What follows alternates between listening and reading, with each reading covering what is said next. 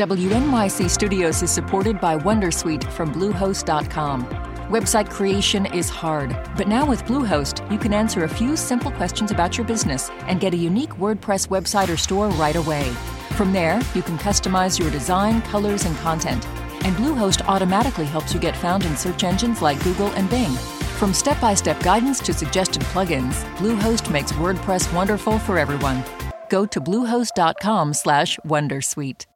Hey, it's Latif from Radiolab. Our goal with each episode is to make you think, how did I live this long and not know that? Radiolab, adventures on the edge of what we think we know. Listen wherever you get podcasts. NYC Now. Welcome to NYC Now, your source for local news in and around New York City from WNYC. It's Thursday, February 22nd. Here's the midday news from Michael Hill. New York City is barring an engineer accused of shoddy workmanship from inspecting building facades for two years. Richard Koenigsberg allegedly misidentified a column as non structural shortly before a building collapsed in the Bronx last December. Witnesses and a government official told WNYC that workers were jackhammering that same column before the building partially collapsed. The city announced the agreement today. Koenigsberg also must pay a $10,000 penalty as part of the deal. He had been subject to a temporary suspension. He declined to comment. A federal monitor overseeing New York City's public housing system says thousands of units are sitting empty during a citywide affordability crisis because of chronic bureaucratic delays. Monitor Barry Schwartz says nearly 5,000 NYCHA apartments are now vacant, up from just a few hundred two years ago. In a report, Schwartz says the administrative changes are leaving staff confused about their roles and leading to a huge backlog of work on empty units. NYCHA previously attributed the rise in vacancies to intensive renovation needs like asbestos removal and lead remediation. The agency did not immediately respond to a request for comment. Police are investigating a northbound F train hitting and killing a man in his 40s. Officials say it happened early this morning at the West 4th Street Washington Square station. It's the second time an F train has killed someone this week. 42 and partly sunny now. Slim chance of rain late this afternoon. Partly sunny, mid 40s for a high. And then tomorrow, rain through early afternoon, a high near 50. Cold and gusty Friday night, and cold on Saturday. Stay close. There's more after the break. When you see actor Danielle Brooks on the red carpet at the Oscars, she will be in full glamour and in grief. I've been with Sophia for so long. And I just know, like, after the Oscars, that chapter is really done. And that saddens me. I'm Kai Wright, a star of The Color Purple, honors the role that shaped her career. Next time on Notes from America. Listen wherever you get your podcasts. NYC, NYC, NYC. Last week, more than a thousand people flocked to St. Patrick's Cathedral to memorialize the life of activist and performer Cecilia Gentili. And may Cecilia's community be loved and received and seen by each other and have access to life affirming health care and God's protection with secure housing. We pray to our Lord Jesus Christ, who was full of love. Gentili died this month at the age of 52 in her Brooklyn home. Now, the cathedral is facing a backlash for hosting a funeral for a woman who was trans, a former sex worker, and a self proclaimed atheist. Liam Stack is a reporter with the New York Times. He's been chronicling the events of the funeral, and he joins us now. Liam, first, please give us a little bit of background on Cecilia Gentili. Why were so many people so eager to pay their respects to her? Well, Cecilia was a very well known uh, transgender community leader, uh, an activist, and an actress. You know, locally, she was involved in a lot of lobbying efforts at the state level uh, for transgender rights. Uh, she was also known to a kind of a broader audience as an actress. She was on Pose, the FX series. She performed a one woman show last year that actually focused on her atheism. So she was a you know, quite a well known figure. You went to the funeral last week. Describe it for us. It was a very crowded funeral. Even the priest who was uh, performing the service began it by saying that he had not seen a crowd that large since Easter Sunday. So it was a big event. Um, there's a lot of energy in the crowd. People were really turned out, both in the in terms of the size of the crowd and also in their kind of fashions. The organizers of the funeral um, had predicted that people would be really dressed to the nines, so they actually invited Interview Magazine and a photographer from Vogue to come and um, take pictures. Vogue published a fashion spread a couple days after the event. Wow. It was really, you know, in a lot of ways over the top. You know, not the kind of thing you normally see at a Catholic funeral.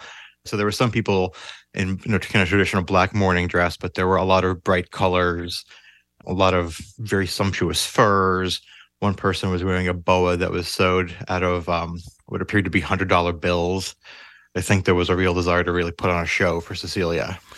I'm wondering, Liam, if Cecilia even wanted a ceremony in a church as someone who was an atheist. I do not know the answer to that question, but the organizers of the funeral said that they wanted to have the event at St. Patrick's Cathedral. The line they used with me was because the cathedral is an icon just like she was. One word I've heard people use in the aftermath, you know, in the minutes after it was over, a number of people said, oh, that was iconic, right? There was a desire to really put on just a great, fabulous show for this historic woman. And I do wonder if that's part of where the kind of culture clash comes in. The pastor of St. Patrick's Church says the church was not aware of Miss Gentili's background or her avowed atheism, but I understand that you actually had spoken with St. Patrick's about hosting this event for a transgender woman before the funeral.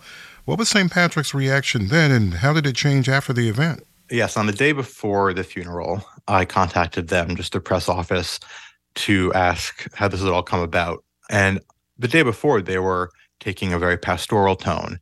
And one thing I think that they want people to know is that just because she was transgender does not mean she could not have a Catholic funeral, right? The mm-hmm. Pope Francis and the Church have become, you know, more inclusive in recent years, and they're really trying to reach out more to LGBTQ Catholics. And so the fact that she was trans was kind of immaterial. I think the quality of her activism makes it trickier for them, and then certainly the way that the funeral was used as kind of a, as I said, a performance or show. And I think that was very upsetting for them. And then to find out later that she had been an atheist, they had a real problem with. Uh, it's one thing if you are a complicated Catholic, right? If you're somebody who uh, advocates for causes that the church does not agree with, for example, but you are Catholic, I think the church still feels like, okay, this is a Catholic person who will get a Catholic funeral. Um, but if you are someone who advocates causes that the church does not agree with and you're not Catholic, they find that very, very offensive. You know, there's been a significant conservative Catholic backlash to Gentili's funeral. What kind of complaints are those folks voicing? So there have been a range of complaints from the right about Gentili's funeral. And in its statement on Saturday, the Archdiocese said that it shared some complaints, but it did not specify which complaints it shared. Um, and so I think I think that created some some ambiguity for the archdiocese that has in turn upset some people. Some of the complaints, as I said before, were about just the appropriateness of having a Catholic funeral for a non-Catholic person who spent much of their career advocating for causes that the church does not support.